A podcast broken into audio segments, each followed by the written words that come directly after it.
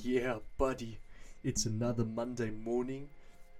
Well, this is when the podcast is going to be released on a Monday morning, and I just want to say you made it another day. You, you did it. Okay?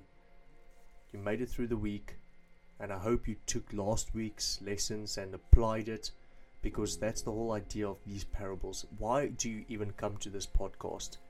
Why do you even come to these episodes if you're not going to take something away? So today, if you are going to take something away, I want you to take away two things. The first one is I'm proud of you. I'm proud for how far you've come without anyone saying it and only you knowing it. And secondly, I'm about to talk about something very real and I hope you can take something away from it.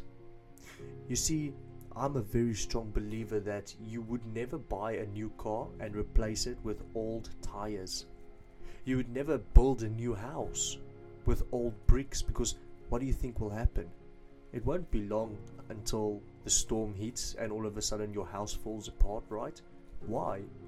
Because the foundation is strong, sure, but the bricks are old. The car is new, sure, but you're not going to come far and then there's going to be a blowout or problems, you know? So, believe it or not, I'm not actually the first one to ever say this. Jesus, he actually said this first, but he just used a different illustration. You see, Jesus said in Matthew 9 that no one puts a piece of unshrunk cloth on an old garment, for the patch pulls away from the garment and the tear is made worse nor do they put new wineskin into old wineskins. Oh, sorry. Nor do they put new wine into old wineskins. Apologies. Or else the wineskins break. The wine is spilled and the wineskins are ruined, but they put new wine into new wineskins and both are preserved. You see, the very simple principle of what I just read was that you can't take something new and put it into something old because it cannot contain what is new. So, to look at the actual context of this illustration, it's important to understand what Jesus was explaining. You see, Jesus actually explained that he did not come to repair or reform the old institution of Judaism, but to institute a new covenant altogether. And the new covenant doesn't just improve the old, it replaces it and goes beyond it, almost like a seed. And I'll get to the seed part in just a second. You see, Jesus' reference to the wineskin was his announcement that the present institutions of Judaism could not and would not contain his new wine. Jesus would come to form a new institution, and that institution, that new covenant, is what we see today. And that new covenant has brought us and Jews, so Jews and Gentiles, together into a completely new body. That is the context of that verse. That is the exegized version of that verse. It's a reminder that Jesus says. You see, Jesus reminds us that what is old and stagnant often cannot be renewed or reformed. It reminds us as well that God will often look for new people, which He does all the time, new vessels, if you like, to contain His new work, His purpose, until those vessels will eventually make themselves unusable. Which, let's be honest, we do do that. How do we do that? Well, simple. I always say the best recipe for quicksand is to be comfortable and most importantly, religious. You see, those two things create something stagnant. And once you stay in that position, it is so difficult to get out of it. Because religious establishments of any age, as we know, is not necessarily pleasing to Jesus. Sometimes it is in a direct opposition to it or at least resisting his work.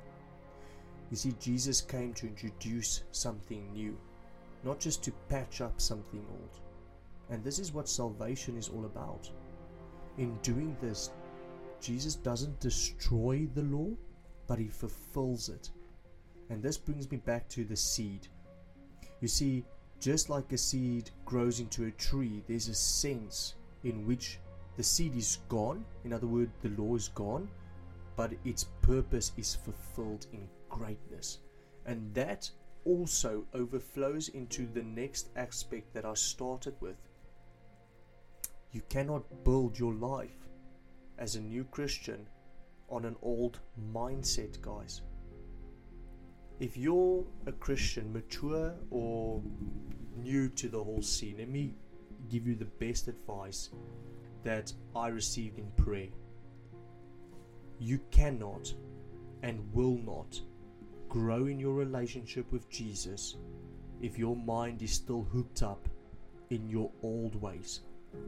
You need to let go of it, man. You need to let go of the person you once were if you want to be the person Jesus knows you are. That you know that you are. Your identity was never established in this world, it was always established in your relationship with Jesus. When He created you, He created you with your real identity. But that kind of got twisted as you grew up with mindsets that have been projected down to you, ideologies that have been projected down to you, that you have maybe learned, and that's changed. And then you turn to Jesus, He heals you, He makes you new, the Holy Spirit comes, you receive the gift, and then you start to realize you feel new, but you're still there's still a few challenges. And that's okay. Listen, Rome wasn't built in one day, right? So I'm not going to say you're going to overcome your old mindsets in one day. What I am saying is if you find yourself struggling, it's either a mindset of old or you're trying to go into a new season of your life with old tools or you're trying to build a new house with old bricks.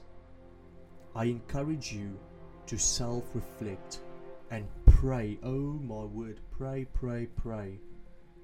Stand before God in the throne room and ask Him, Lord, I'm in this new season, or Lord, I feel like I've been in this season for a while. What do you need me to do now? Don't don't always ask that question. What do I need to do for you next, Lord? What do I need to do to build the kingdom, Lord? What do I need to do? Never stop asking that question ever.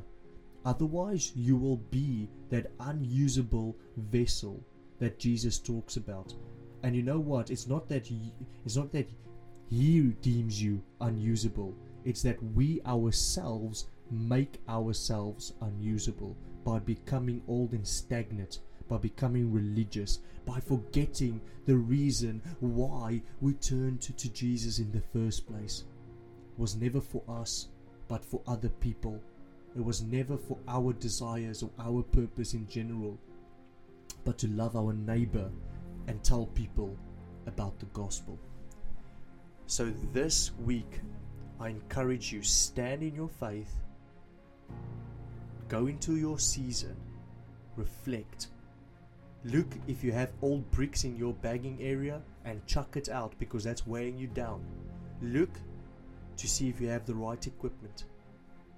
Look at God and pray to see where He leads you and where He guides you.